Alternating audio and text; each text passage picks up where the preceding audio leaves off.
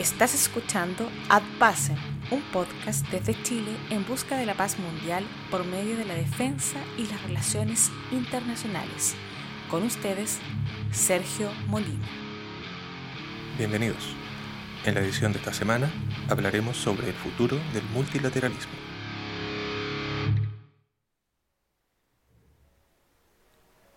En un momento en que el multilateralismo enfrenta serios cuestionamientos en distintos niveles y el orden de las relaciones internacionales establecido después de la Segunda Guerra Mundial se enfrenta a la seria posibilidad de una transformación, es bueno recordar cómo partió todo y ver el futuro de la organización internacional que representa de forma más clara los valores del multilateralismo, la ONU. Antes de empezar, definiremos multilateralismo como la forma de organización adoptada entre tres o más estados que se unen para conseguir una meta en común mediante el diálogo o la coordinación de sus políticas. Ahora bien, el multilateralismo ha enfrentado múltiples dificultades a lo largo de los años, como por ejemplo la militarización de los estados o el fortalecimiento de movimientos nacionalistas y aislacionistas pero en la actualidad pareciera que la escala de estos problemas nunca ha sido tan grande. Haciendo un poco de historia, veremos cómo en 1815 se estableció el sistema de congresos en Europa con la firma del Congreso de Viena. Este fue uno de los primeros intentos de organizar algo a nivel internacional con el propósito de facilitar la resolución pacífica de disputas y contener movimientos revolucionarios y nacionalistas, aunque solo funcionaba de forma esporádica y para tratar temas puntuales. Lamentablemente, este sistema se acabaría con el estallido de la Primera Guerra Mundial en 1914, provocado por distintos factores en juego durante la segunda mitad del siglo XIX, como rivalidades políticas y económicas, además de la militarización y del surgimiento de movimientos nacionalistas y aislacionistas.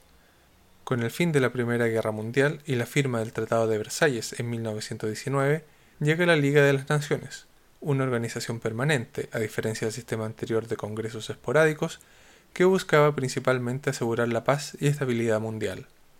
Sin embargo, tan solo 20 años después es declarada la Segunda Guerra Mundial, resultado de distintos elementos como la falta de compromiso de algunas potencias con el proyecto de la Liga, el resurgimiento del nacionalismo y militarismo, además del efecto devastador de la Gran Depresión y el responder con apaciguamiento y aislacionismo a las agresiones de otros países.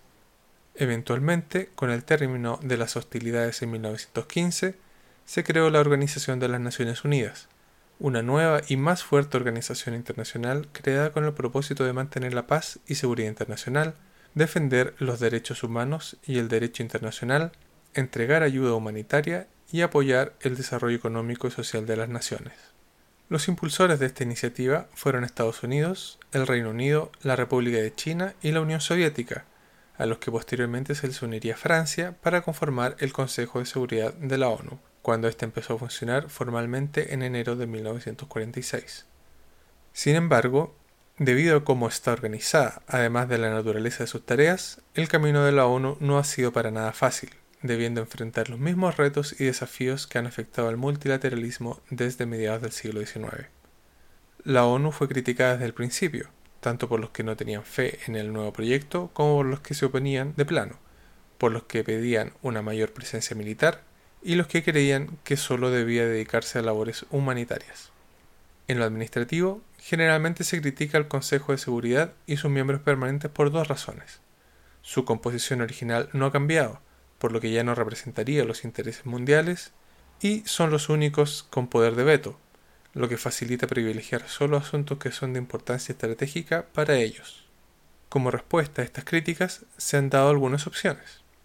Eliminar el concepto de miembro permanente o ampliar su número tomando en cuenta condiciones como aporte monetario y regionalidad.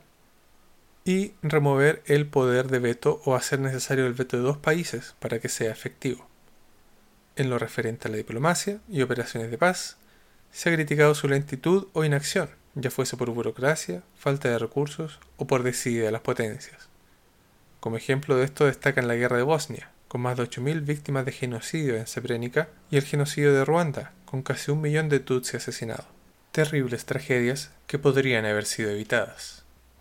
Dentro de lo positivo, tenemos la lección aprendida de estos casos y que resultó en la norma llamada responsabilidad de proteger, que pone la protección de la población por sobre las fronteras cuando se trata de un Estado que no quiere o no puede hacerse cargo de protegerla, especialmente si consideramos que la paz es la condición fundamental para el progreso y la realización de los pueblos.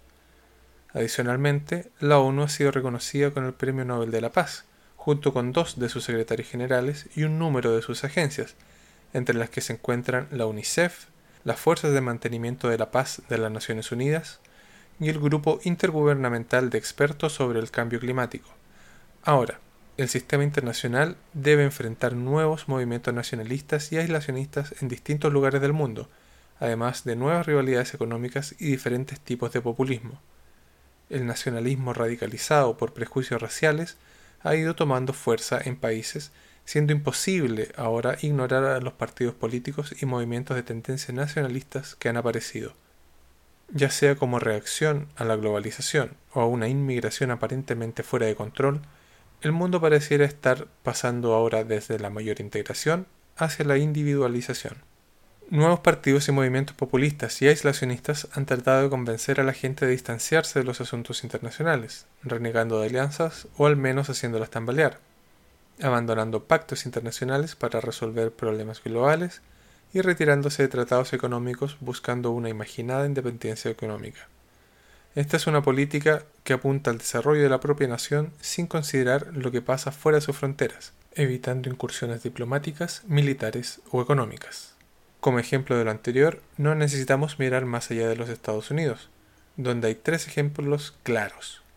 La renegociación del Tratado de Libre Comercio de América del Norte, o NAFTA por sus siglas en inglés, impulsada por Estados Unidos, la retirada de Estados Unidos del Acuerdo Transpacífico de Cooperación Económica, o TPP por sus siglas en inglés, y la imposición de tarifas arancelarias por Estados Unidos a determinados productos o servicios argumentando razones estratégicas, afectando a rivales y aliados por igual. Pero detrás de todo esto no podemos dejar de ver la sombra del populismo oportunista, ese que se aprovecha de la casi omnipresencia de los nuevos medios y redes sociales para avanzar un discurso facilista en nombre del pueblo, sin definirlo bajo ningún otro parámetro que la yuxtaposición con la élite, que sí es identificada generalmente pero no de forma exclusiva con las clases altas, el empresariado y autoridades de gobierno. Lo peculiar es que la mayoría de las veces eran miembros de la misma élite los que tomaban la bandera populista, ya fuesen estos miembros de la clase política o grandes empresarios. Todo lo anterior presenta las siguientes interrogantes. ¿Apuntan las tendencias actuales a una fractura fatal del sistema multilateral? Algunos podrían pensar que así es, teniendo especialmente en cuenta las tendencias que precedieron a las guerras mundiales. ¿Es la actual crisis de confianza en el sistema multilateral lo que la ONU necesita para evolucionar? Posiblemente. Recientes muestras de populismo mezclado con nacionalismo y aislacionismo, como la elección de Donald J. Trump o el voto a favor del Brexit, podrían verse de forma positiva y como el camino hacia la renovación política. Sin embargo, si enfrentamos estas amenazas con un enfoque equivocado, el sistema internacional podría perder apoyo, afectando por ejemplo los escasos fondos de los que dispone la ONU y limitando de esta forma aún más su capacidad de actuar. Por esto se hace imprescindible fortalecer la confianza en el sistema multilateral, resolviendo los problemas de desigualdad que la globalización ha traído y tomando medidas para enfrentar futuras amenazas, cambios en la dinámica del poder y respondiendo a las demandas de transparencia de la gente. Todos estos desafíos son globales en naturaleza, y eso implica que ninguna nación puede pretender resolverlos por sí misma, ni cambiar las reglas internacionales por su cuenta, haciendo necesaria la continuidad del multilateralismo que siempre ha dependido de un equilibrio entre el poder para llevar a cabo los planes y el idealismo para imaginar un futuro mejor. Lo cierto es que el multilateralismo no agoniza, sino que está en un proceso de adaptación, y esta crisis puede traer un cambio profundo y de consecuencias importantes en el funcionamiento de la ONU y cómo ésta es percibida. Solo hay que evitar caer en el error de dar respuestas tácticas y de corto plazo a desafíos que deben ser enfrentados con una reflexión estratégica y sostenida.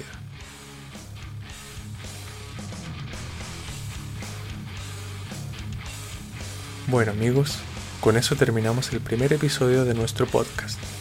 Gracias por escuchar a Pase y si les gustó este episodio, por favor suscríbanse en SoundCloud y síganos en Facebook, Twitter e Instagram, donde pueden dejarnos comentarios e ideas para futuras ediciones.